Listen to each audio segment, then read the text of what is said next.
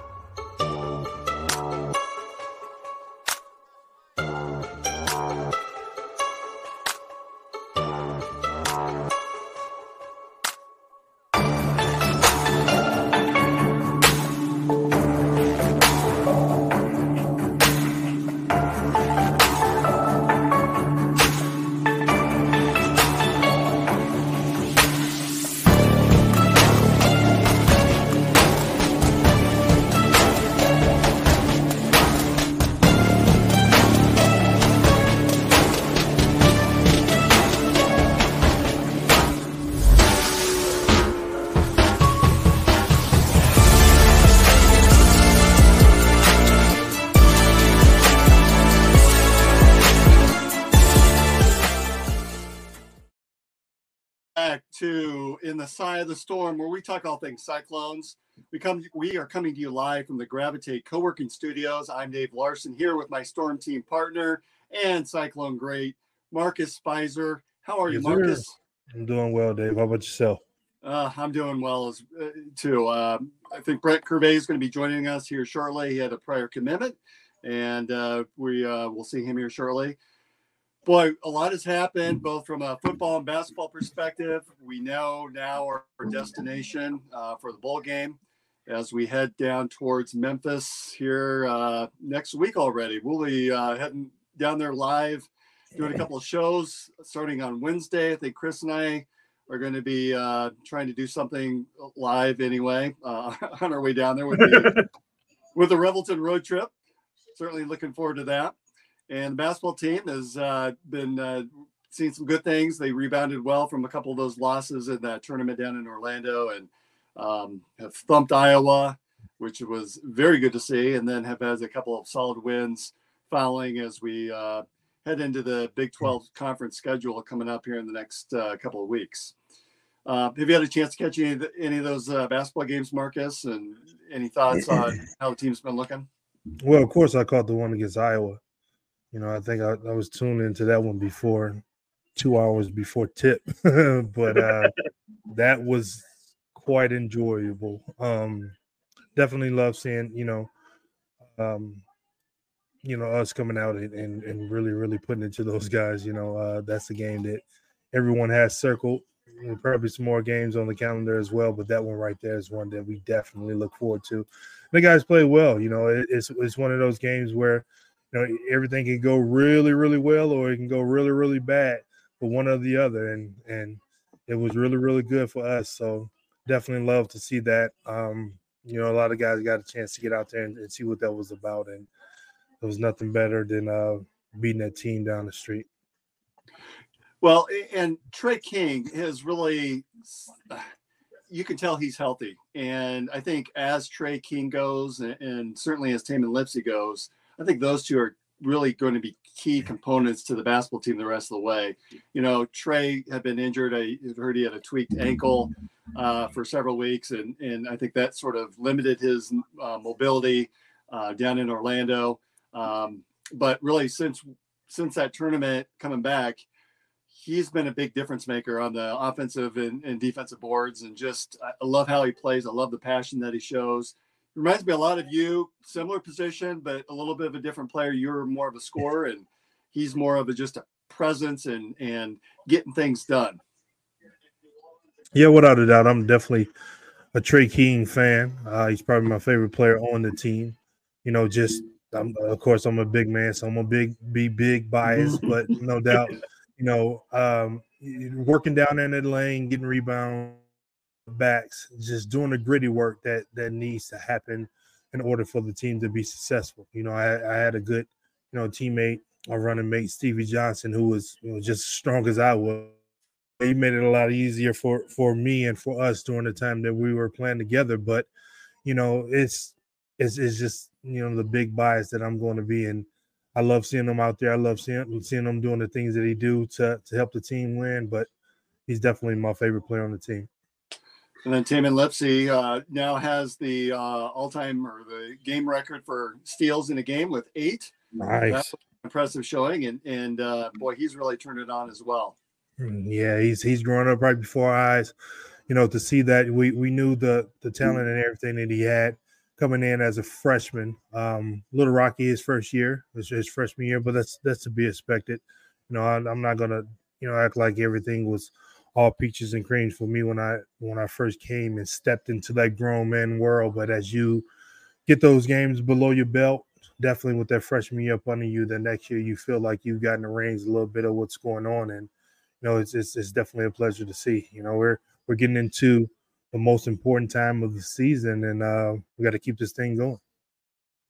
Yeah, really uh, looking forward to the Big 12 conference schedule probably the best conference for basketball in the entire nation. It'll be interesting to see how we stack up. And um, I think I'm a little bit disappointed we don't get a chance to play Kansas in Lawrence. But same token, I'm looking forward to seeing them in Ames and, and what the Hilton uh, crowd will bring to the table. Yeah, I'll take him in Ames. I'd much rather have him in Ames if it's only. no, much rather play him in Ames. There's a lot of talk this week about KenPom ratings and the system uh, by strength of schedule, but but also uh, how much you win by. And part of the reason why I think it's some what you're seeing with TJ kind of running the score up a little bit. It's improving their KenPom rating, and they've been taking a hit on social media this week for it. But I think a lot of people don't then turn around and realize they have to turn around and play in the gauntlet that is the Big 12. Well, did they start taking? Did TJ start taking the hit after that Iowa game? That mm. was ran up pretty, pretty yeah. damn. yeah. so, yeah. Hey, it, it, it is what it is. I mean, you know, there's there's a lot that goes on, you know, behind the scenes that that people don't get. You know, we understand fans are are fans, but you know, at the same time, you have to keep the momentum the momentum going. We got to keep playing well. We can't, you know, with the Big Twelve coming up, you can't have any any setbacks, anything like that. You have to keep that cohesiveness as a team that we've been having to have success and keep going. And you know, don't worry about the rest. Well, that's a good point. You know, you really got to keep the the foot on the gas in the Big right. 12. There is no letdown from any game, uh, top to bottom, the toughest conference. that I would argue that at the bottom of our conference would probably be at least middle of the pack for many conferences, if not right. on the top end and very physical conference as well. Um, and we're not going to let, we should be beating bad teams by a lot and keeping that foot on their throats and, and hammering home. And score is what score is at the end of the day. Yeah, without yeah, they, a doubt. Go ahead, Chris. Yeah, they. I'm just looking at the schedule here. Thinking, yeah, this is the men's schedule.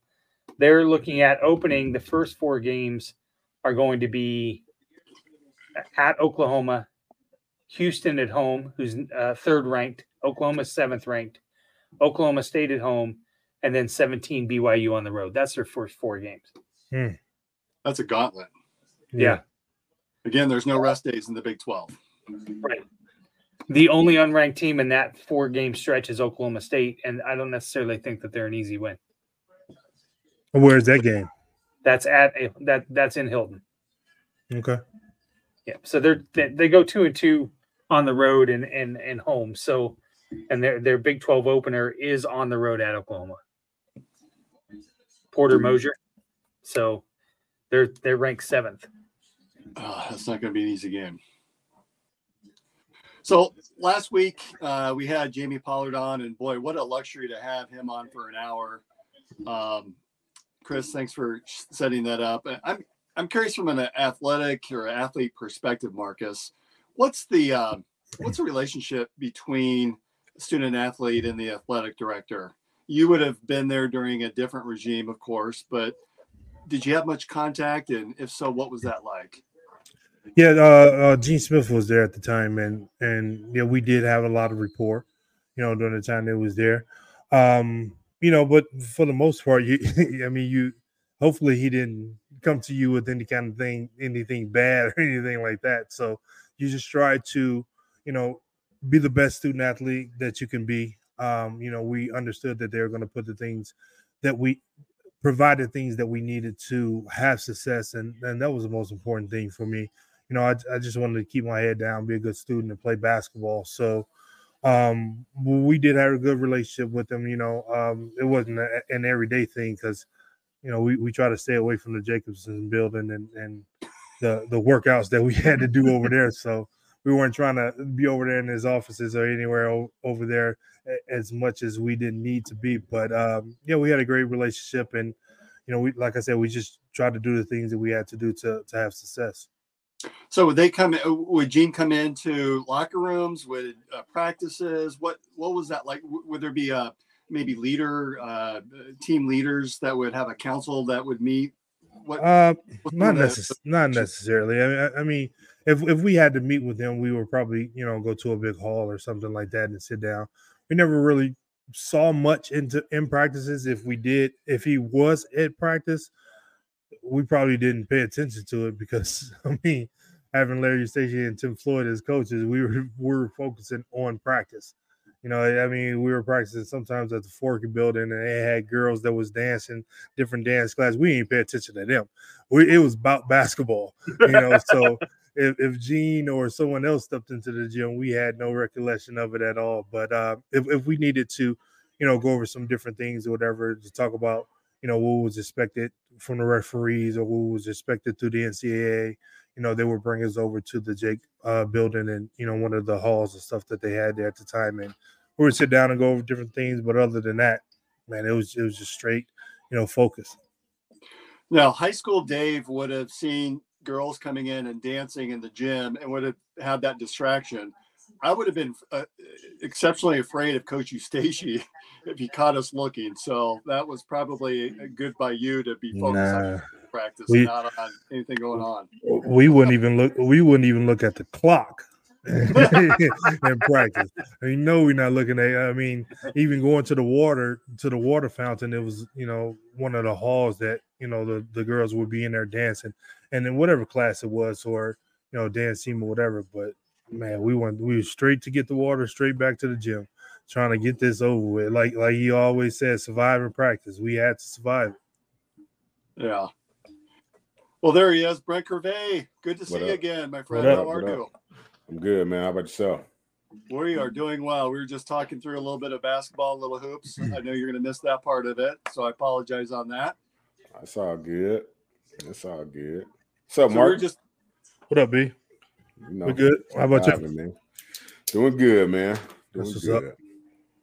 We were just talking about interactions with the athletic directors um, while as a student athlete at Iowa State. What what were your interactions like? Few and far in between. I don't. Uh, if I'm being honest, I honest, I don't remember meeting any of them. I think I, my first interaction with Pollard was when Coach Mack had resigned. Um, and then before that, uh, I mean, they may have come and spoke to us or something like that, but mm. I didn't. They didn't have a. I guess didn't have a real reason to talk to me. I was low on the totem pole guy. You know what I mean? no, well, I, I, don't know with a title like uh, or right, right. you know. So we're just talking a little bit of football next. Um, as we head, uh, focus our attention towards Memphis and, and playing the Memphis Tigers down in um, is it Tiger Stadium or whatever the stadium is down there, Liberty Bowl Stadium. Mm-hmm. Um, and, Marcus, you can come from the perspective of as we're looking at uh, some of the tournaments that you would have played in, that um, whether it's the NCAA tournament or uh, some of the holiday tournaments. But what are those practices? So you finish your regular season. What are those practices? What do those look like for those athletes and for those players as they prepare for those bowl games? Torture. Torture. I mean, because if there's no classes, students are there and it's just you and the Terrible. facility. Absolutely. Torture. you know, there was there were a few there were a few like you know two days that you know and three days that we snuck up in there every once in a while. I remember it was either my freshman or my uh, sophomore year. I can't recall because you know that's so long ago and during the time that it, that it happened. But me and my uh, roommate Paris Corner, was, was still one of my best friends in the world. Um, we laughed about it not too long ago. But um, Barry Sanders was it was it was during the Thanksgiving game, and you know all those mm. students are mm. home. We're just there. We're in a hotel, and we had already had one practice that was tough, and we had another practice that was later that night. And so we were trying to watch the Lions game. Big Barry Sanders fans, and he was so far away from breaking the record. He's like, man, let's go to sleep. He's not going to break the record.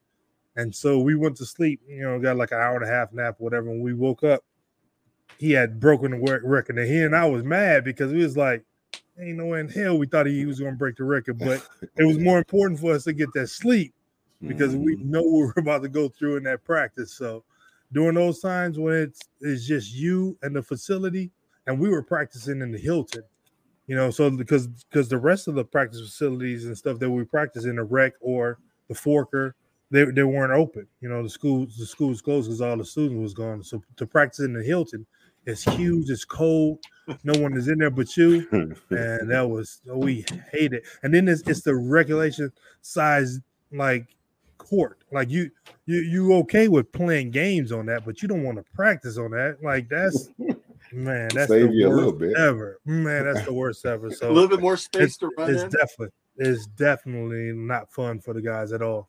Definitely. What about you, Brad? You, you, you guys had a chance of playing a couple bowl games, didn't you? Yeah, we did. Um, I mean, it was. I mean, it you know echoed the same sentiments Marcus has because usually for us, bowl games are in the December. Everybody's gone now, so you're talking mm-hmm. kids are going the first week of December, maybe I think is what it was, final something like that. So outside of just literally the local people, you had nobody there, and uh, it was never fun because I felt like yeah. two a days all over again. Mm-hmm. It's you know, it's like a meat party, and I was like, man, uh, you know, it'd be great if we had some, we had some other company out here, you know, but you know, just unfortunate. But um, I mean, it was you know, at the end of the day, we knew we were going somewhere else. You know what I'm saying? Yes. Kind of have fun and that sort of thing, but. It was like two weeks of practice nonstop. You're like, bruh, it's it's we get through this, man. It's man. like just get the through it. But you know, it's cool. The hotel food, oh, the yeah. same foods over and over. Night. God, Every that's night. so that brutal. probably made you more interested and just anxious to get to the to the venue or the city that you're going to be playing in. Oh, for sure. There's no doubt about it. It was, I don't know what it was, man. Coach Mack loved prime rib. So we always had prime rib.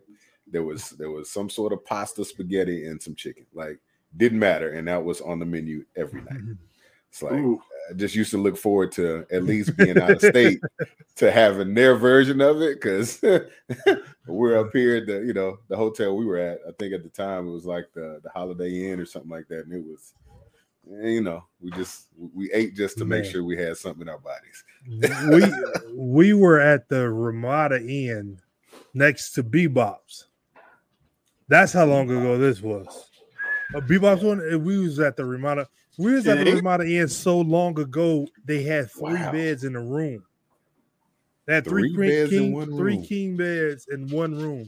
It was that long Whoa. ago. My freshman year, and then my my sophomore year.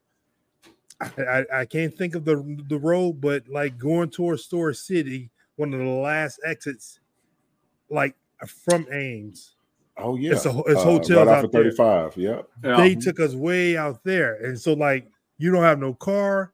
All of the kids are going. All your friends are going. Man, that was such. That was brutal. that brutal. had to be miserable. Well, you we talking were... about? I almost got into a lot of fights and practice and stuff. I mean, yeah, bruh. oh my god. So on a prior podcast, you guys have talked a little bit about uh, some of the travel and and miss, you know, being late for mm-hmm. flights mm-hmm. and that. What about the the travel to your destination for the bowl game and um, walk us through maybe what that looked like for with your experiences and um, once you arrived and your schedule and practice schedule. Um, the practice is a little bit easier once you once you got there. I mean, for us, it was. I mean, you know, obviously for bowl game stuff, we may have had one day of like a half pack practice or something like that, but it was a lot more walkthrough because uh, at that point it was like the hay is in the barn, right? It's either you know what you're doing or you don't. You know, we're, we're so deep in the season, so more film study stuff. Um, they try to occupy our time. So, um, and I personally remember going back to well to Shreveport and to Houston. Houston more more so because I was home for me. So just you know being able to have just a little bit of downtime and getting all my friends to come out and uh, but I mean we went to the zoo. Um, you know they had a hypnotist come in and I remember him uh, wow. hypnotizing Coach Mack's daughter. That was the funniest stuff ever. I think Coach Mack learned something new about his daughter that day. it was comical, man. But um, you know, just those little events, man, to kind of keep your keep your mind going. But you know, it's always better to be in a different city. You know, you're in your city for so long during the season and see the same people, which is great. But going to other places, you know, tend to bring new experiences. So had a ton of fun. Um, I always look forward to that portion of the trip, and you know, the free nights, and for those who snuck out or didn't sneak out, but you know, it was fun. Do you remember any of the swag that you got? Jeff Woody was referencing today on on his show that he walked away or received a 32 inch flat screen TV for one of the bowl games that he attended. Any cool things that you received when uh, uh, as a player? Uh, I mean, watches. I know I got a watch. I got some shoes, clothes. Um, I don't know. Our bowls didn't give us no, you know, stuff like that. We, we didn't get that, but uh, no PlayStation like the guys got at the Fiesta Bowls a couple years ago. No, no, no. We weren't. We weren't in bowls like that yet when I was playing. Oh wow, they we were, we were happy. They gave us, we got some tennis shoes. they gave us did you play in the Humanitarian Bowl up in Boise? Is that the no. Weed Eater Bowl? Nope, I was not there for that one. Nope, that okay. was uh was that Seneca's last year. Seneca's last year. That's I actually committed to Iowa State when they were practicing and preparing for that bowl game in, in Boise. Okay. I was in I was a senior in high school, but yeah, didn't didn't make it to that one. How much uh, do the, does the bowl preparation account for your following season? What what kind of impact is that going to have on some of these younger guys that uh, maybe didn't get as many reps during the during the season? Uh, I mean, it's you know any any game time reps are good. I mean, now it's so different for the guys because of the portal um, and kids opting out. You know what I mean, and not playing in bowl games. So uh, when I played, everybody played. Like, so you was always your best guys, no matter what. Because, um, you know, for everybody back then, that was kind of like their all star game, and that was your chance to finally be able to be seen, you know, on, on, a major network at some point by, you know, some scouts or whatever you wanted to do. So, um, you know, it's always good heading into the next season, get a lot of young guys in so they can get some playing time. But like I said, it's so different now versus then. So, um, you know, for the guys now, our team is so young. I don't think we have anybody opting out, so it'll be good for those guys to keep the momentum going heading to the new year. Yeah, I think for the most part, our entire team's going to be intact for the bowl game. Outside of, I've heard some rumors that maybe TJ Tampa is still sort of comp- contemplating what his next step's going to be and whether he'll play in the bowl game and or get ready for the draft. So hopefully, we see him down in Memphis. Marcus, how about you in terms of any of those tournaments that you may have gone to? Uh, I imagine you're probably flying in, flying out, or going in for a couple of games and flying back out. Did you have any opportunities to do any destination tours or or visits at Disney World or anything like no, that? No, what the first first weekend we were in Minneapolis, and then the second we were in Detroit. Um, but no, I didn't. I mean, during that time, I was just mainly focused on playing basketball and, and winning a national championship. So I wasn't, you know, born and raised in Detroit.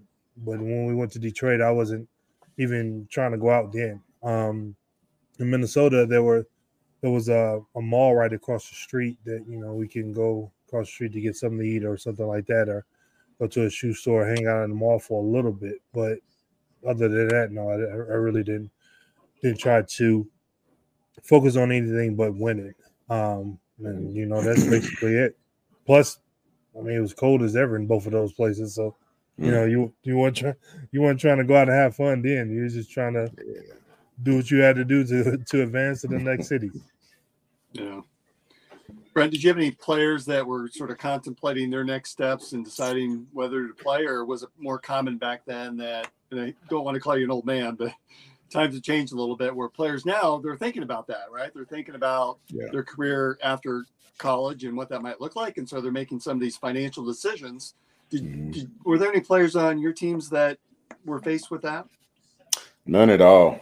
Like I was saying earlier, it's for us. Everybody played. It was always our best guys. You know, if you were a starter, you played whatever. But um, like I said, times have changed so much. So a lot of these guys are, you know, quite honestly, getting a chance to go play in senior bowls and, and do those things. And they're paying better attention to their bodies and themselves, right? than we did back then. It was one of those, it is what it is. We got to play. Um, mm-hmm. And that was the only way to get, you know, kind of recognized and noticed. So, no, never, never had a guy sit out. Honestly, everybody played because it was like our Super Bowl, right? It was a chance for us to get get after it one more time. A lot of the seniors kind of sent them out on a high note. So, get that bling, man. Hmm. Any predictions for the game on Saturday or on uh, next week? I'm so used to saying Saturday, but the fact is, it's a Friday game. Is it a Friday game? What? Why are we? Why are we in Memphis? Is there a reason why that happened, or? Uh, so there's a pecking order for teams um, for the Big 12 Bowl Alliance, and so there's a certain pecking order of each of those bowls, and that's the one that uh, we were either selected or assigned to, however however you want to look at. it. I think if you're at, if you talk to Memphis and Liberty Bowl, I'm sure they're excited to have us because they know that we travel very well. Um, mm-hmm. and well, Jamie last week had said that ticket sales were a little bit slower than in prior years. Um, five years ago when we were down there, it was literally, I mean, the stadium was packed, and I cannot overemphasize that enough. It was packed. Mm-hmm literally split right down the middle. You could see the dividing line between Memphis fans and Iowa State fans. So um, that that's that's a that's the bowl we were going to. I think a lot of a lot of Iowa State fans are pretty excited to be able to have a chance to go there because it's it's a drivable. Uh, weather is starting starting to shape up a little bit, and I think the forecast right now is mid 50s kickoff, and so it should be a great game. Uh, the last time we were down there, it was probably the coldest Liberty Bowl game ever. Um, just I, I, think the the high temperature that day was probably the lower 20s. It, it was pretty cold then. Oof. Damn. No thanks. Yeah, I don't miss that. Yeah. At all. Nothing worse than going to a going to a quote warm weather site and then having to layer on all these additional clothes and hand warmers with yeah. you. Right. Yeah, I'll take my Shreveport in Houston any day of the week at that time well, of year. you said that uh, Brent, but there was a year. It was a it was the Alabama game. We went down there for that was a cold game too. Yeah, yeah. How long ago was that? Played, uh, that was an 01, was it?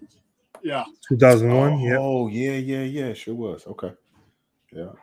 Yeah, so we drove all the way down there. Uh, there's some different, you know, the Alumni Association and the athletic department does a really good job of putting together different programs for fans to visit. And if anyone's listening or watching, go ahead and, and get signed up for some of those. I know that the We Will Collective is, is hosting an event.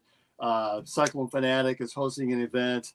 Um, Jamie had said last week, and if you haven't heard that episode yet, I encourage everyone to go back and listen to it because it was really informative and a lot of fun to hear his stories about how he uh, recruited or helped uh, recruit uh, both Brock uh, to the program and, and Tyrese uh, Halliburton. But um, I believe that the schedule is on Wednesday night. There's some sort of activities, unofficial events uh, on Beale Street. Thursday at the uh, there's a baseball park, the AAA stadium with the Cardinals AAA affiliate plays. Uh, that stadium will be packed full of Iowa State fans. Um, it's free to get in. You just show up, um, and I think the doors open at 10 or 10:30 that morning. They'll mm-hmm. probably have an hour, hour and a half program. Um, and then that will lead out to the parade, which is early afternoon.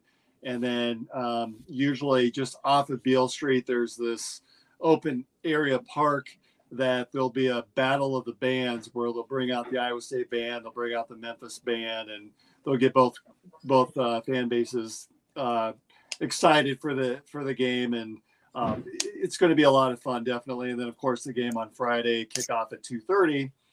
um, in the stadium itself. Wow, battle of the bands.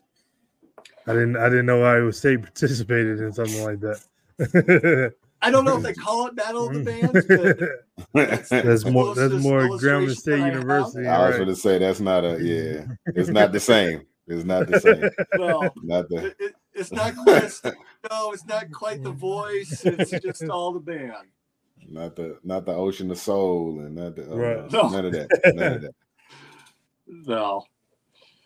And uh, I'm sure the players, uh, a couple the captains, if not the entire team, will make an appearance as well. So they'll, uh, as you're familiar with Brad, they'll, uh, you know, they want to keep you guys on a schedule and and make sure that you're well rested for the game. But same token, you're you're deserving those those players are deserving and some of the accolades and and some of the cheers that that we as fans want to give to them and show some appreciation for their efforts throughout the year and giving us a chance to go to Memphis and uh, cheer them on in a bowl game.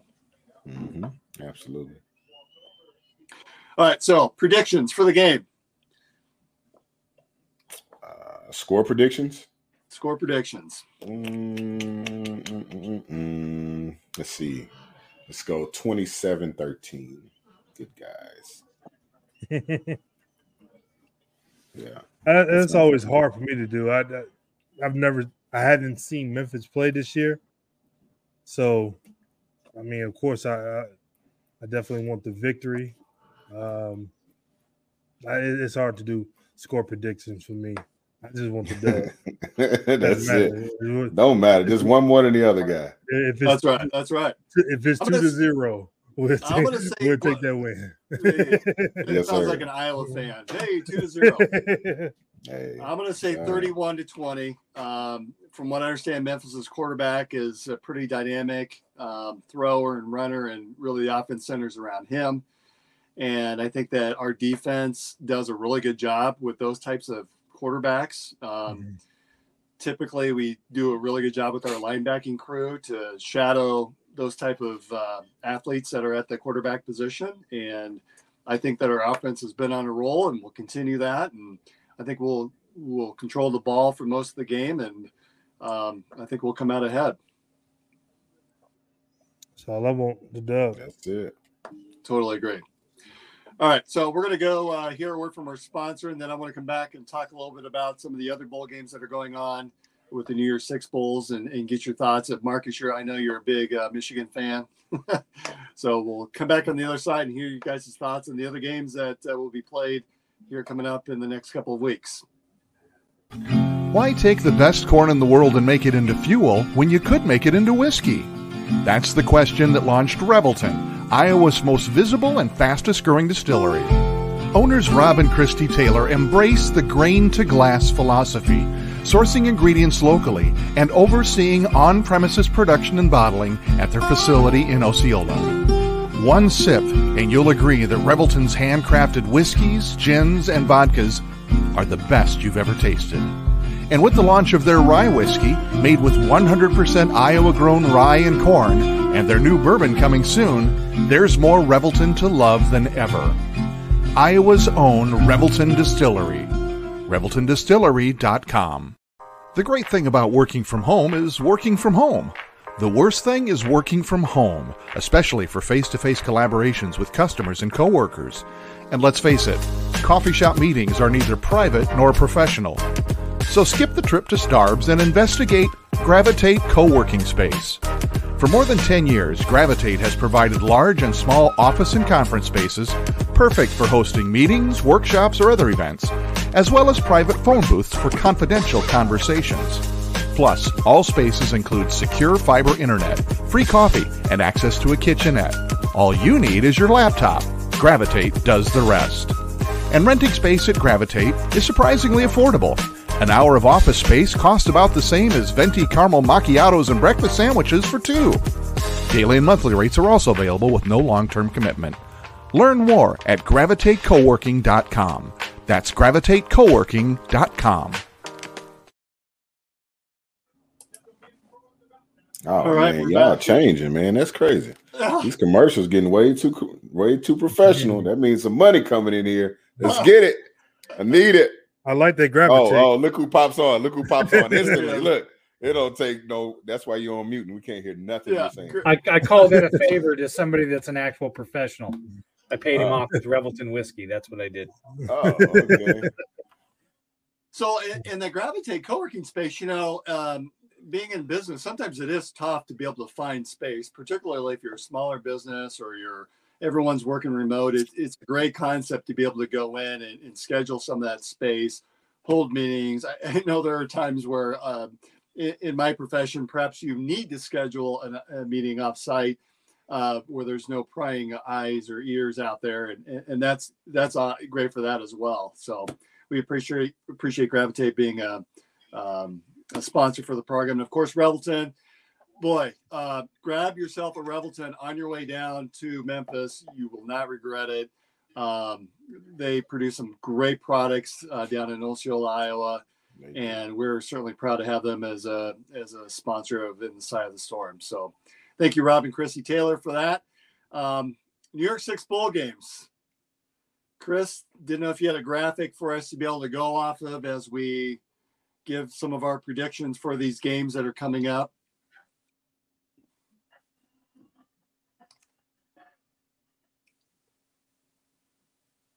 And Chris decides I'm to be quiet. Hold on. Okay. All right. So we'll get things going here, but um, we sort of teed this up for you, Marcus, a little bit. But Michigan, Alabama. I think that's one of the headliners. And I thought it was fascinating when they announced the teams. You yeah. could just hear the the life sucked out of the Michigan Wolverines when they heard it was Alabama that they were having to play. Well, I, I mean, that's that's an ultimate test. You know, to face a, a, team like Alabama. But if you get if you get across that hurdle, then you know, okay, we are what we what we've expected or believe we we've been all year long. So I'm I'm excited. I'm I'm looking forward to it. You know, I think a lot of my family knew that if it wasn't going to be Iowa State, it probably would have been Michigan.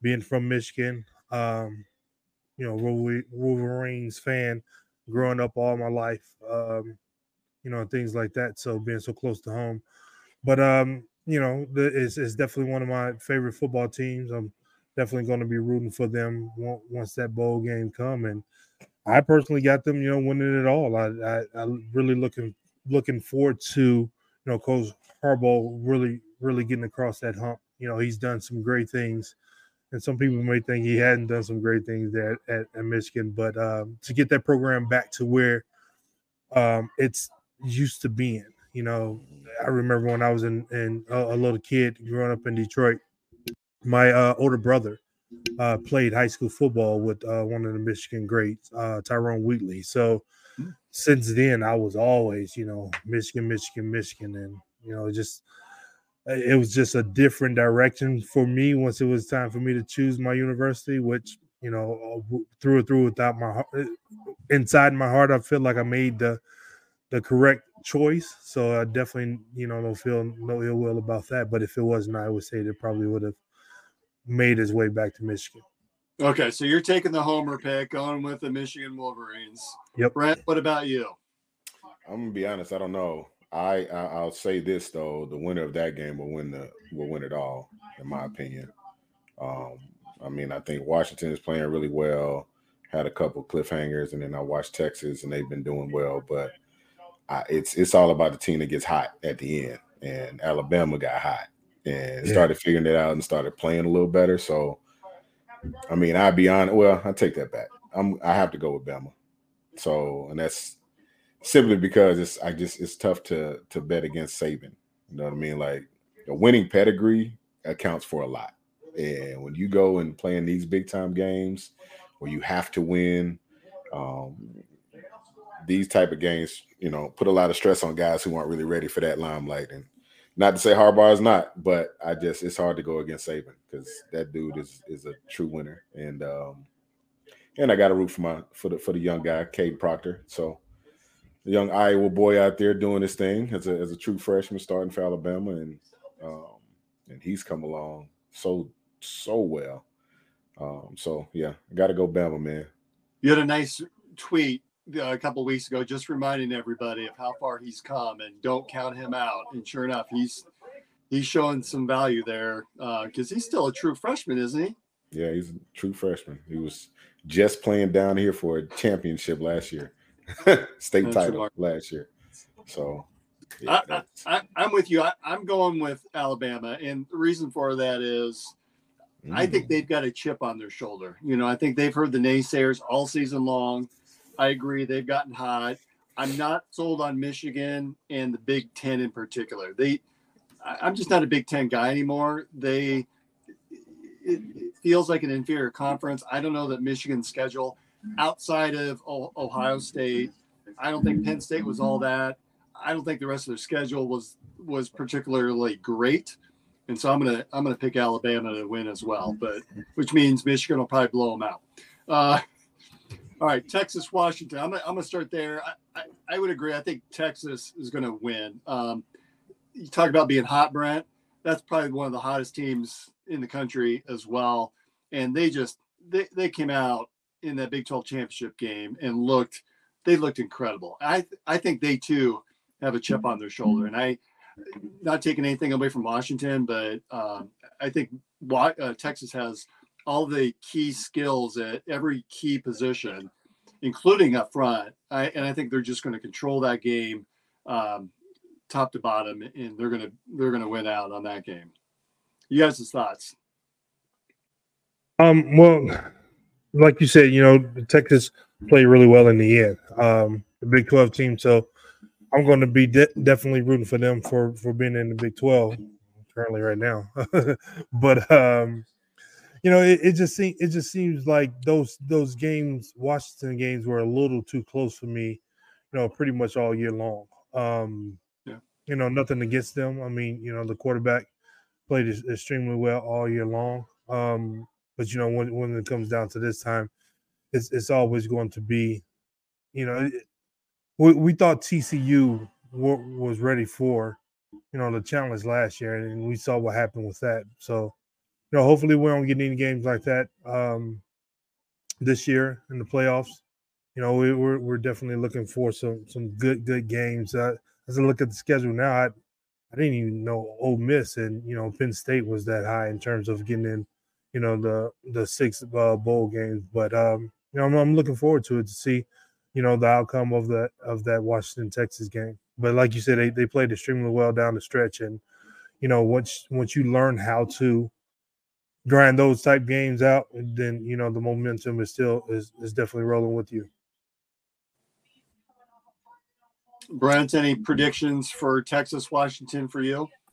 He's having technical difficulties. Yeah, he said he couldn't hear. I don't know if his headphones got got unplugged. I'm reading here, Denny. You were asking a great question. What's your opinion on the sign stealing, and, and should Michigan still be in the hunt?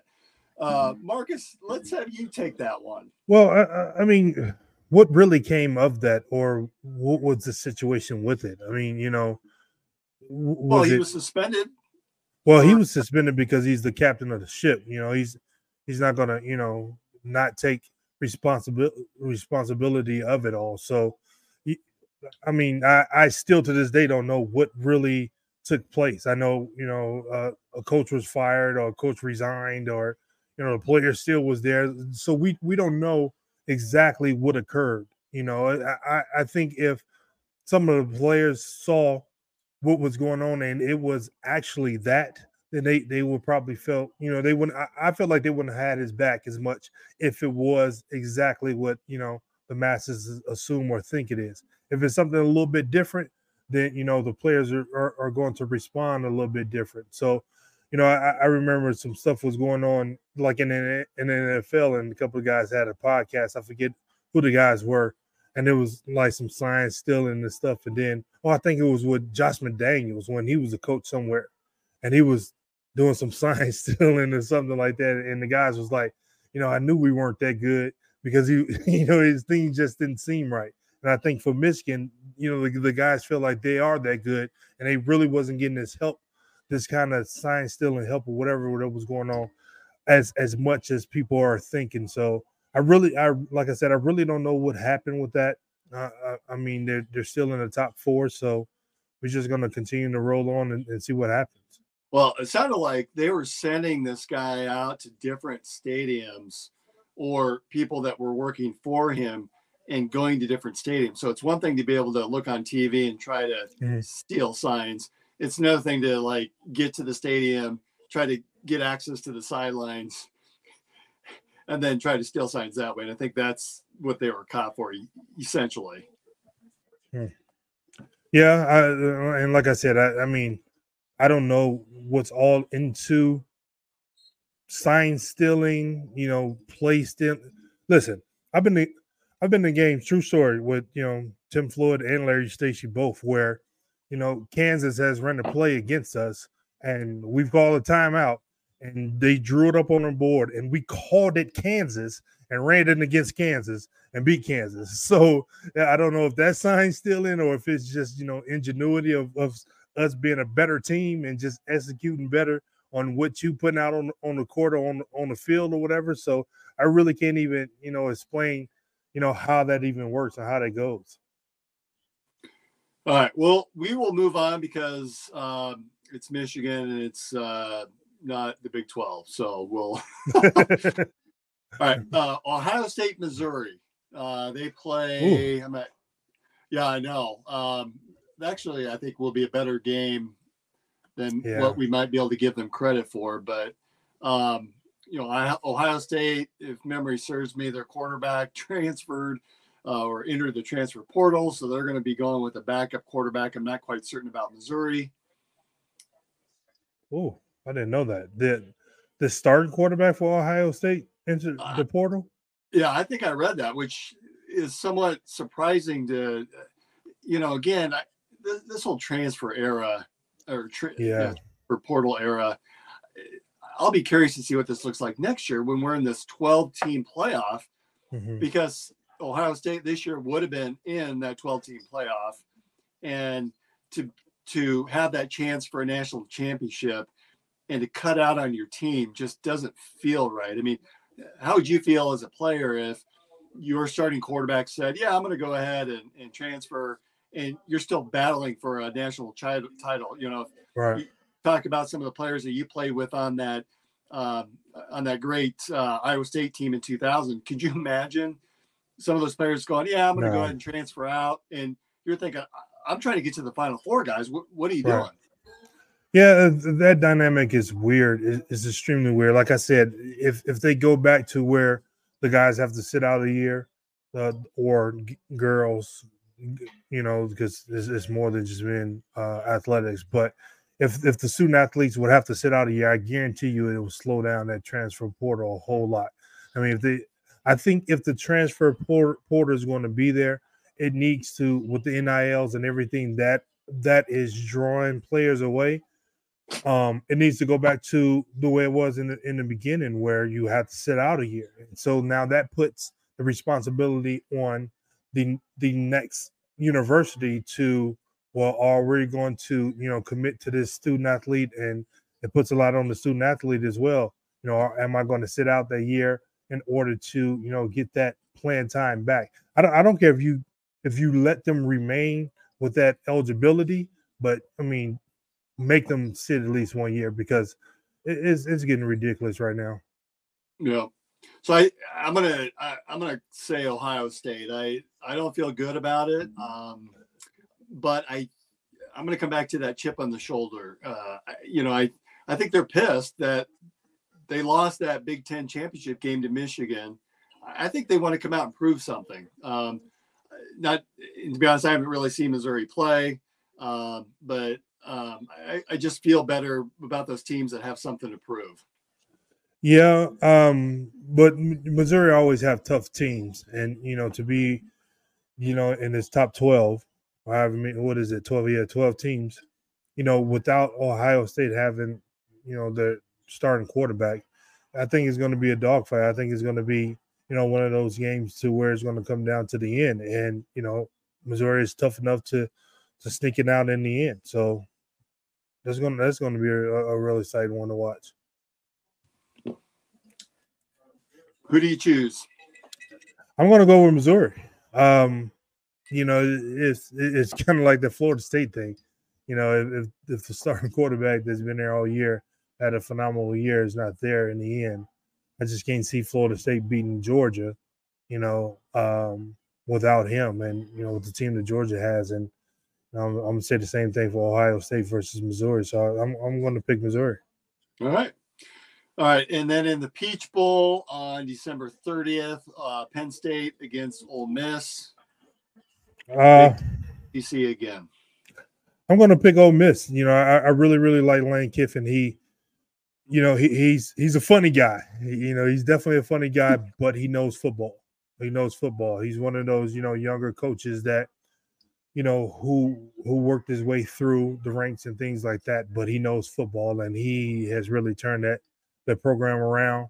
Um, those guys love them down there, and they, they, they love playing, you know, hard for them. And eh, I think Ole Miss is going to pull that one out. All right, I'm going against you. I'm going to go Penn State. I'm not a huge Penn State fan, but I'm Lane Kiffin for me is a guy that like he can build a program. I think he can see some success. I just don't know that he's a bowl game coach. So that's where I'm gonna I'm gonna choose Penn State. Well, I mean, he, he either got to be one or he, he's not going to be one. So if, if he hadn't had much success before, you know, it's time for him to start having success now. So I think yeah. that that ball club down there, he he's really built that team into uh, being competitors the last couple years, and you know they're they're being rewarded uh, in one of these uh, New York New Year games. All right, our next game is Florida State, Georgia in the Orange Bowl you know, of all the games that are being played, I have to say this is the one I'm most looking forward to seeing. It's two yeah. teams with chips on their shoulder. You know how I feel mm-hmm. about that. Florida State is angry. They want to be there. However, they're missing a ton of players that yeah. have either entered the transfer portal or declared for the draft. I, I'll be curious to see how they react. If I were to bet money, I'm going to say Georgia, but this is a game I really want to see. I'm going to say Georgia. Um, you know, to lose that game against Alabama and didn't fall out of the top four, you know, something that I I think is a bigger chip, you know, with with with them versus you know Florida State and not having so many players in their QB one. So, you know, I I think it, I think they're going to pretty much steamroll them and and you know make that point that you know they should have been still in the top four um, even though they lost to Alabama late into the season. Then the last game on the docket for us, uh, the Fiesta Bowl uh, played on Monday, January 1st, down in Arizona. Of course, our Iowa State Cyclones were there in uh, what 2000, 2001. Oregon, Liberty. Um, boy, Liberty's a good uh, feel feel good story, but I gotta pick Oregon in the Pac-12. Yeah, the same. You know, Bo Nix is is definitely you know has led that team to you know great success this year. Um, they had a, a couple tough tough losses throughout the year, but I mean that you know that's how it is in college football. You're gonna have to match up against some of the top teams. You know, it's going to go one way or the other. Um, they're still in one of the, the, the top games uh, of the year, and I, I, just think the two different programs is just you know top to tops and bottoms of of what you know to expect for those two two programs. You you you love the the story of, of what Liberty has done all year long. Uh, con- congratulations to them without a doubt. But you know when you when they step out there with that Oregon team, I think is going to be you know a, a tough game for them. Any predictions for you? And, and there's a school out east. I can't remember their name. I think they were black and gold uh, but they're playing the Tennessee Volunteers in the Citrus Bowl. Hmm. Any bets between the uh, what's it? Oh, the Hawkeyes. Yeah, that's right, the Hawkeyes playing the Volunteers. Uh, oh, that's going to be a tough one. Um, as much as I, I think Tennessee is going to win. I, I think Iowa has had a a hard time moving the ball this year, scoring points. We we've seen that. Um, decent defensive has always been stellar for them, um, but just just being able to move the ball has been an issue. Maybe you know they they've got some rest in the last couple weeks, whatever that that could help. But um, I think you know Tennessee is going to pull that one out. I'm going to go Iowa on this one. It just they continue to win ugly. They play ugly. I think they want to uh, win out, and I I think it's an ugly scoring game. I like mm-hmm. 17 to 15, something weird. But I think Iowa pulls this out somehow, some way. They find a way.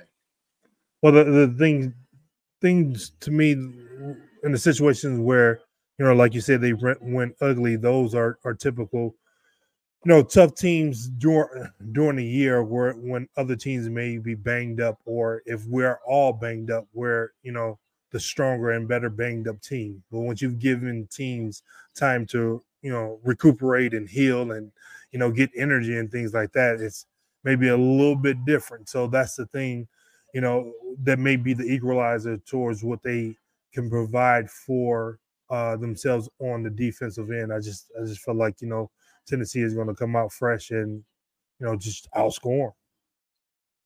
You know, I can hear your former playing days at Iowa State because you, your team's kind of played that way, low scoring, very physical, mm-hmm. uh, just tended to beat people up, and found always found a way to win, right? Yeah, um, I I, I remember you know, telling someone the other day, um, like the game down in Kansas. Like I during those times I I really didn't focus on scoring or or anything like that. It it was just the mentality that we had to have as a whole entire team and what we're going to have to do. If the double team or the triple team or the quadruple team was coming, I had to be willing enough to be mentally focused to move the ball and Trust Trail and Mike and you know Jamaal and Stevie and everyone else that was out there to make a play.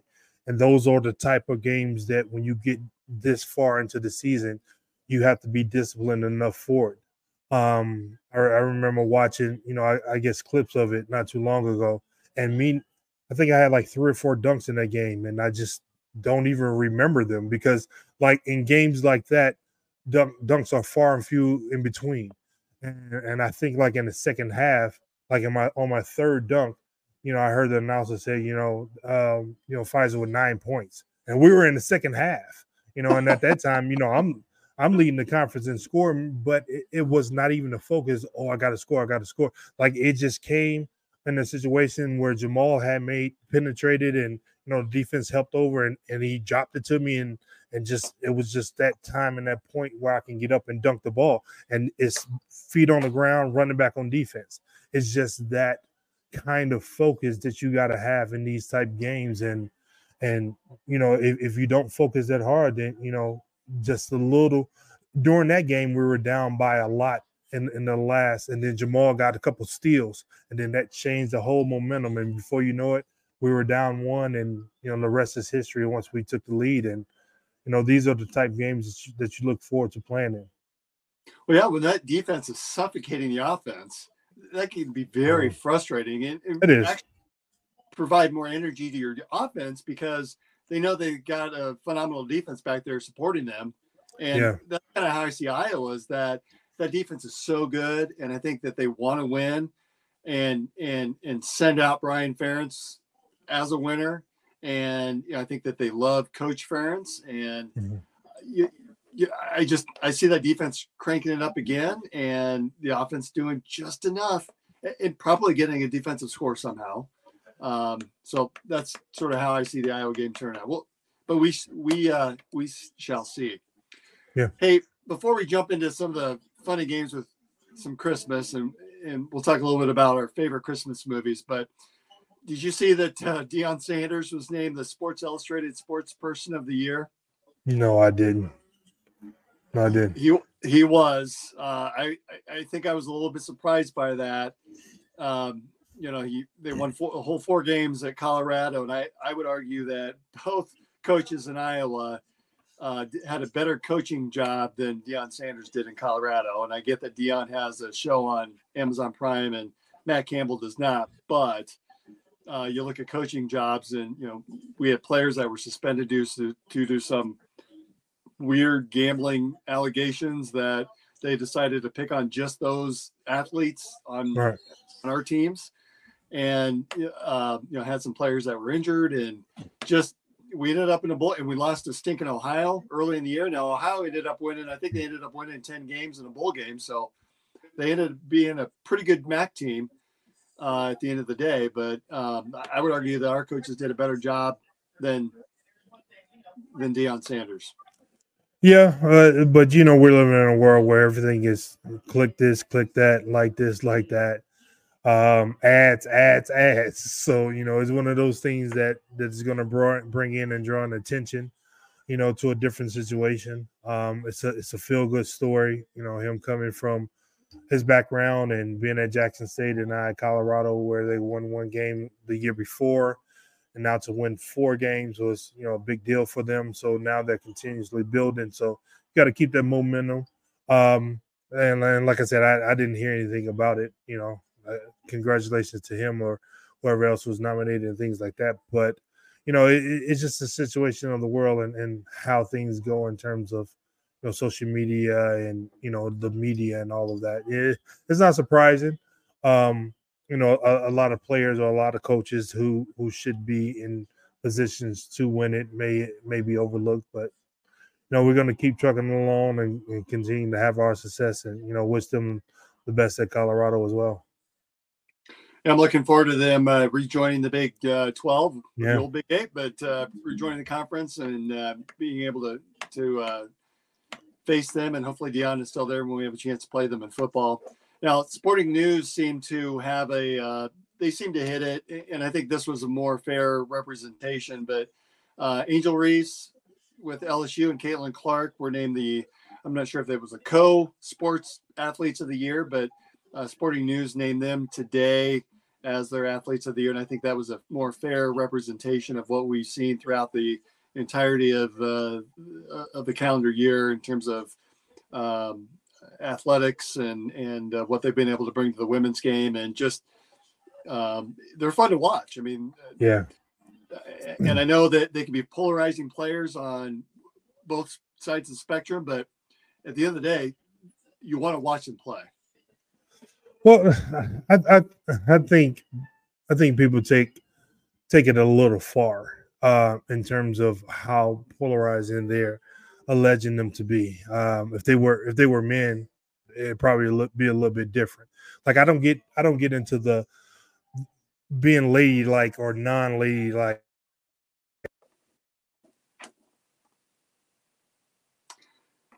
Hey Marcus, I think you've been you, have been put on mute. Hello. There you go. Yeah, there we go. Um, they're basketball players. They're hoopers, so it, it's not they're not going out there to to be polite or anything like that. Like if the men can can be that forceful and you know talk junk and you know be successful, why can't they be the same? Now, and I'm sure you know once they get off the court, they're different people. People tell me all the time, "Man, you're so different than what I thought on, on you were on the floor. You look so menace." Like I, you know, I have to focus on. I got, I, I can't be the guy that you know have a lot of fun to play a lot of games. I have to focus on what I got to focus on to, in order to have the success. Then when that time is over, the time is over. So I don't, I never looked at you know them playing against each other or how you know people were saying Caitlin was acting towards it. Like that's that's camaraderie. That's competitiveness. You know, she can play. Like she can really play. Um, hard to say for you know a, a lady Hawkeye, but at the same time, you know, you know you got to give respect where, where where respect is due. And you know, for them to right now in in college basketball for for the females, they are really representing well. And I'm looking forward to the season getting farther uh, down the line to see you know where they're going to ultimately end up. Hopefully, we get a rematch from last year, but I think people are taking it a little bit too far. I mean, let the let the ladies play, you know, just like you let the men play. You know, they're not spitting in each other faces, or anything like that. Yeah, they're women, but at the same time, you know they're hoopers, and only thing I see out there is them them hooping. And I would argue that both of those athletes raised the game of the women's right. sport and brought more eyeballs to the screens mm. than Deion mm-hmm. Now, Deion did quite a bit, don't get me wrong, but I, I think that Sporting News, um, I think they hit the nail on the head by naming those two athletes as their athletes of the year versus Deion. Yeah. Yes. And, you know, like you said, the, the, the women's game, I, have always been a fan uh, of it. Um, you know, they're really, really growing in popularity. Uh, one of my uh, uh, teammates in the Chicago Bulls, uh, AJ Guyton, his daughter, uh, just committed and signed in and signed at Iowa. Um, so you know, I'm she's sorry. A, I'm sorry. I'm sorry. she, she's a she's a polarizing player in high school, and we're looking for her to have success and everything at Iowa, just not against Iowa State, but you know, uh, definitely a shout out to her and uh, the things that you know she's done to, um, you know, put herself in that position and and you know following the footsteps and being able to you know following the footsteps of a player like Caitlin. So it's, it's big. It's it's extremely big. The the sport is definitely growing, get a lot more eyes, and um, I'm looking forward to you know it getting bigger and bigger. All right, so we as we head out for the holidays, we've got uh, Christmas coming up. Yep. This is a big debate on a lot of shows, and we're one of those. I I love seeing this back and forth top three Christmas movies. And Chris, I don't know if you've got clips of any of these that we can share uh, to try to get some guesses going. I had sent you mine directly, um, but I think it's worthwhile to share what our top three Christmas movies are. I got them. I got them. All right. All right. Who do you want to go first? You want to go with yours, Dave? Uh, let's go with Brent, who's not here. We'll get okay.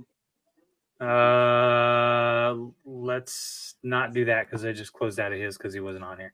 Okay, so, so I'll give you his. I'll give you his. His was Home Alone. Uh, his was uh, I gotta look again. Uh, Friday after next and Polar Express. Those were his three, and uh, I now have to watch Friday after next. I, actually, I should probably watch Friday first because I haven't seen that. yeah, yeah. Aren't there three Friday movies now? Yeah, but I, be, yeah. they're they're not necessarily like the sequel type of you know, like it's one one setting, then it's the next setting, then it's the next setting. So you're you're probably okay with watching Friday after next and just getting the gist of Friday after next. All right, so we can go with Marcus's if you want. All right, because this is going to bring up a lot of discussion. I'm looking forward to this one. All right, so this is uh, number one. The holiday spirit. Willie's never had it. It's not real. Well, it was real. I got sick and all the hair fell. uh, of course. How'd you get sick? I loved a woman that wasn't clean. Mrs. Santa? Your sister. Oh, no. Where's the reindeer? I stable them. Where's the stable? The shop. How do they sleep? Are you messing with me? There's something about the guy that makes me uneasy. Now, a hopeless kid. Wedgie. And a Santa nobody liked are teaching each other a lesson. Is that your underwear? Part of it. Where the hell's the rest Don't tell me. I don't want to know. Do something. You got to learn to stand up for yourself. Oh, no. Scream at him. Ah! Jeez. He is pathetic. Scream. Be loud. You don't oh. get enough. What's wrong with you? He's just a kid. Oh, I told you I didn't want to do this. Huh? Oh, good.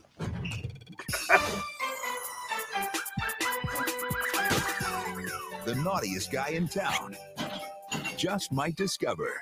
He's a really sweet kid, isn't he? Yeah, I guess so. How to be nice. Good night, Santa. Good night, Mrs. Santa's sister. Billy Bob Thornton, Bernie Mac, Tony Cox. Bad Santa. I beat up some kids today, but it's for a purpose. Made me feel good about myself. You need many years of therapy. I got to find it on Netflix.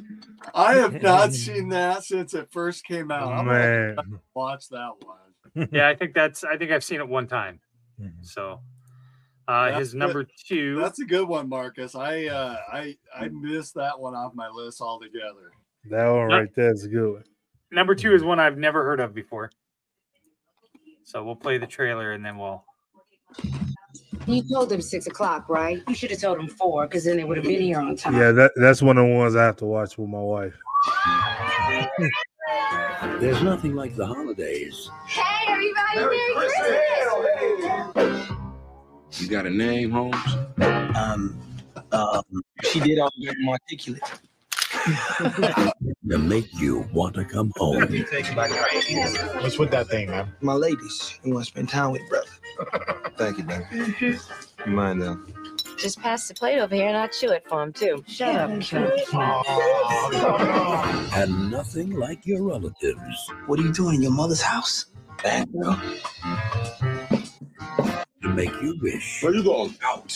I'm coming with. I'm good by myself. Thanks. I want to go too. We're going. You hadn't.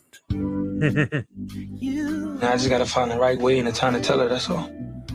Them young girls, they don't forget it. Well, I'll be damned. It's impossible for that boy to be honest with you. Honest about what? Where's Clyde? He say, well, he's in jail. I came home because I promised Sandy. Who's Sandy? Do I know you? That's your daughter-in-law. Got to show it, na na na. This is not funny. No, it's not, but I'm gonna keep drinking until it is. Is everybody keeping secrets from me now?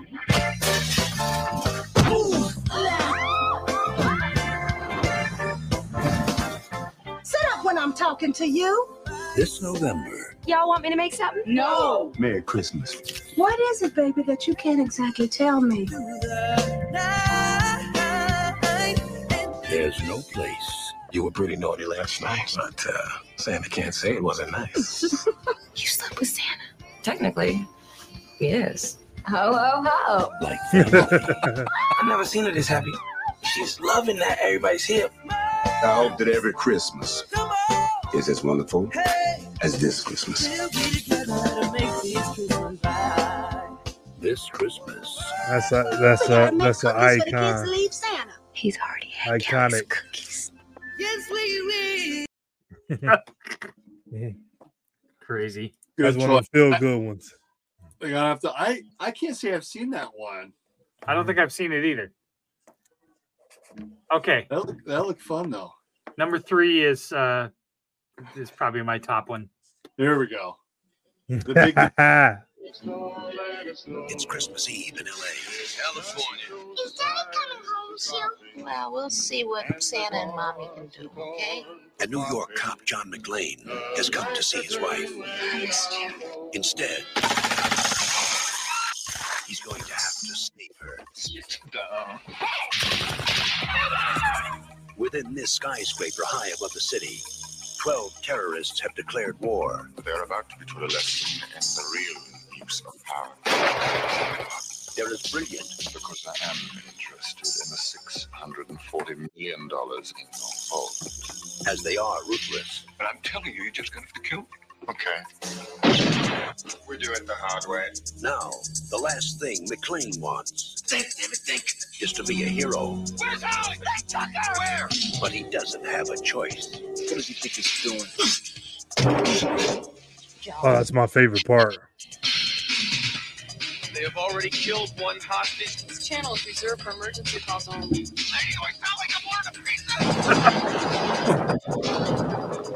inside. Who is he? Who are you then?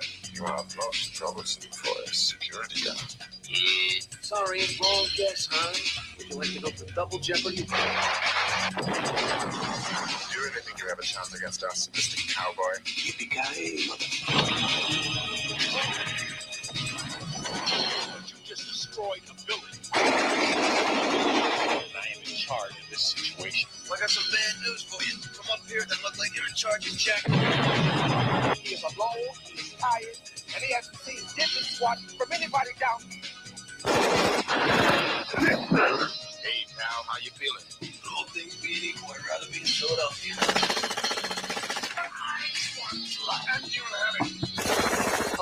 Only John can drive somebody that crazy. Okay. Shoot the glass. Shoot the glass. I took Shoot. uh, I took the it glass. to the actual theater. They replayed it at the movie theater. th- Oh, did they? weeks. Yeah. So I love the Oh, debate over Die Hard being a Christmas movie. Of course, it's a Christmas movie. I the whole movie, the whole premise of the movie could not happen if it wasn't Christmas time. Right. McClane's not going back for Arbor Day celebrations, and they're not having a Armistice Day party. I mean, they just none of that stuff would happen. So It's a Christmas movie. That's right. Now, Okay. now, before you play mine, Chris, I, I just want to say Die Hard was on my honorable mention. It has Honorable to be mention. mentioned with the Christmas movies. The reason I did not put it in my top three is I would enjoy that. It doesn't make my Christmas complete if I don't watch it, but Right. because I watch that in the summer months, it's a it's a good movie to watch any time of the year.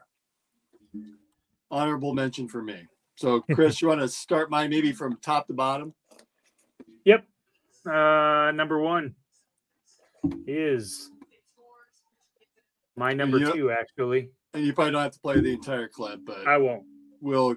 I told you, George, I'm your guardian angel. What is it you want, Barry? You, you want the moon? Just say the word and I'll throw a lasso around it and pull it down. Welcome home, Mr. Bailey. Sentimental hogwash. I wish I had a million dollars. So let me explain that one. It's a classic, of course. I, I growing up, I never watched that movie at all. It was black and white. I'm like, oh, that's black and white. That's for old people. That's not for Mm. me. And I didn't even watch it until at some point in college. Totally fell in love with it. There's a there's a love story. There's a sports component to it. There's a redemption piece. There's that look back of what my life could have been like. It's the way movies are supposed to be made. Tells a great story, and at the end, everything's wrapped up in a bow. So I, all-time favorite Christmas movie. If I don't watch it during Christmas, it Christmas didn't occur for in my in my house. Nice. I watched it uh, every year with my dad, and uh, now Caitlin and I watch it every year on Christmas Eve. So it's it's it's probably my top two. So uh, believe it or not, the next one I absolutely cannot stand, but Dave picked it as his number two. I got into broadcasting because I like to give. Hey, that's my cat. Sometimes I find myself hurting from giving too much. Fire these people. But it's Christmas. Baham. You are going to be visited by three ghosts. Expect the first one. Look at his face. Now, tomorrow's bad for me, Lou. I'm the ghost.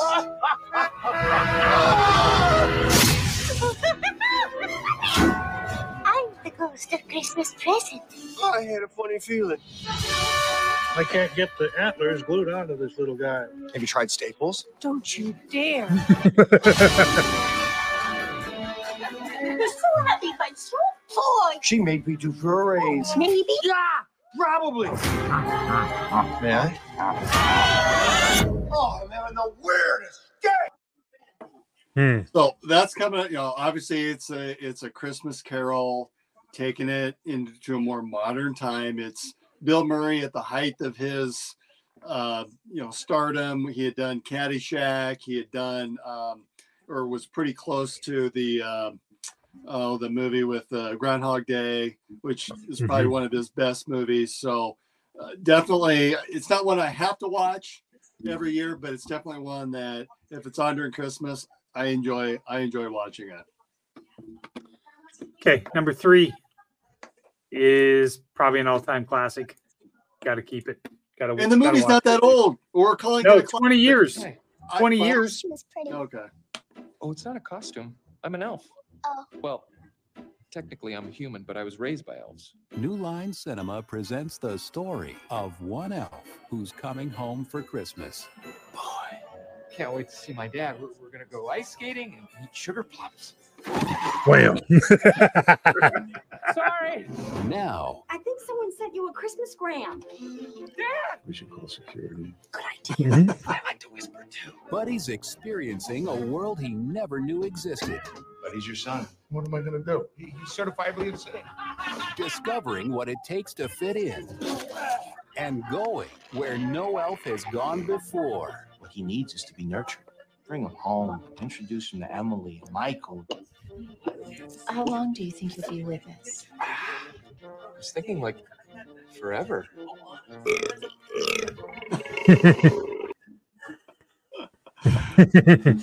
So, number one for me is always going to be "It's a Wonderful Life," and I struggled finding a top three.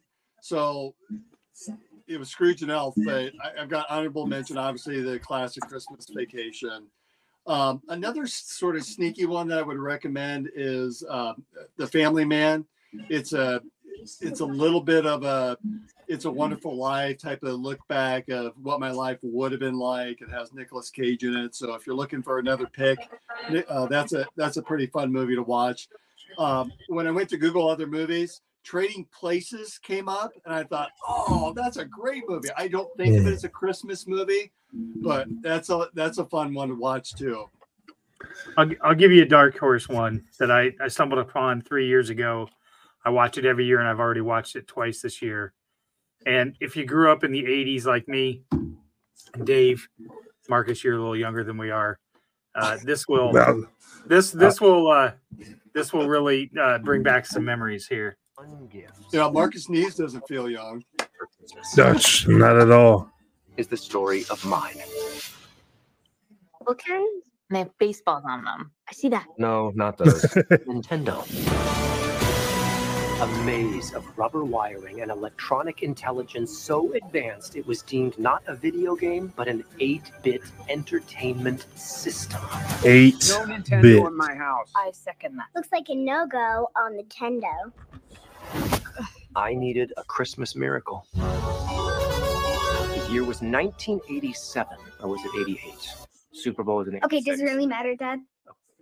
Okay. The year was the late 80s. I was 11 years old. Did you wear a helmet? Yeah, we always wore helmets in the 80s. Me and my friends would do anything just to play one. Any of you huddle masters want to play? What have you brought me?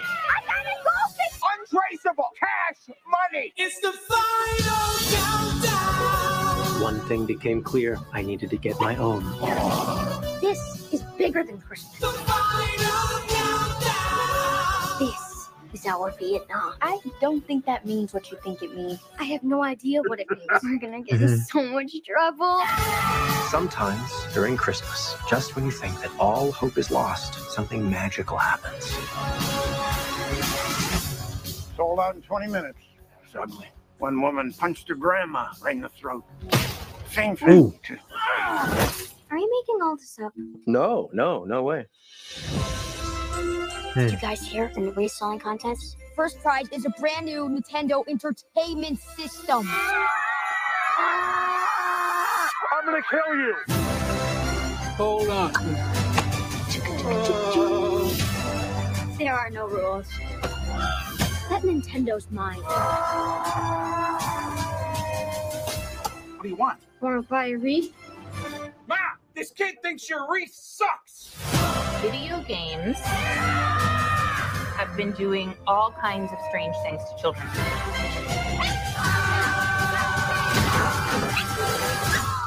What?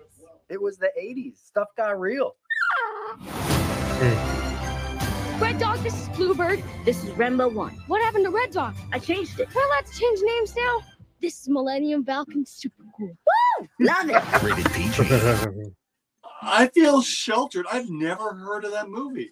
I So it's I on- never heard of it either. It's on HBO. I, I the reason I kept playing the the uh, the trailer, Dave, was I got, I could see the puzzled look on your face. Like you had no idea. It's on Mhm. HBO Max. So if you have HBO Max, I do not. Uh, I, I'll sneak you a login. but it is, it is. I- It might be getting up to my favorite. It, it reminds me so much of my of my youth and that time period. And there's a there's a there's a, Are a the Bears subline in there. No, The Bear- yeah, well, it's, them it's the late '80s. It's the late '80s. the So, they were were, they, yeah, That's they were still in the like Mike it. Ditka. They were still in the Mike Ditka era. It was so ridiculous. I mean, because I remember getting my first Nintendo, and, and your mom, dad, grand grandma, all all of them were they acted the same way about putting it on the TV. And that thing gonna mess my TV up. I said yes. it's made to go on the TV. Like why would why would you buy this and it goes on the TV, but you won't let me put it on the TV? My Like, dad swore up and down. it was messing up. My dad swore up and down that if it left on TV too long, it would burn into the screen. Yeah. And I was like, You guys are spoiled. I, everyone in my neighborhood had Atari. I had Intellivision, which it was. That's what I. great. That I had was- that was- ColecoVision. Everyone Yeah, had I the remember- great system. My older I had it brother in had that. television. Yeah. Yeah.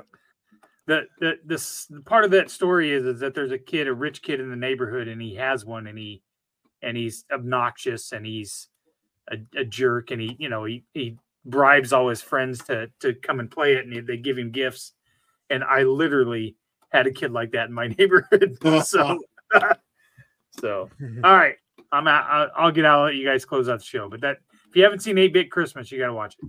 All right, so we get in everybody a little bit of a preview of some holiday movies, Christmas movies to watch uh, to keep you entertained. Obviously, the Cyclones play next uh, Friday, two thirty. Marcus, thank you very much. It's been a pleasure um, hosting with you in the site in the Appreciate it. site storm this week. Uh, we'll have some additional uh, content hopefully coming up with Three Beards Media as we hit the road next week with the Revelton road trip. And I think that's it as we close out this this episode of In the Side of the Storm. Thank you very much again to Gravitate Co-working. Uh, give those folks a call if you're looking for some space to be able to hold meetings or just need some space to get away, get out of the office, and or get away from the home. Uh, if, if the kids and dogs or college kids are home, that's great space to be able to to jump into. And then, of course, uh, our uh, favorite folks down at Revelton, guys, it's been a pleasure. Um, thank you very much for believing in us and in the in Three Beards Me- Media, in the side of the storm. And uh, Marcus, Brent, take care. We'll see you in 2024. Merry Christmas.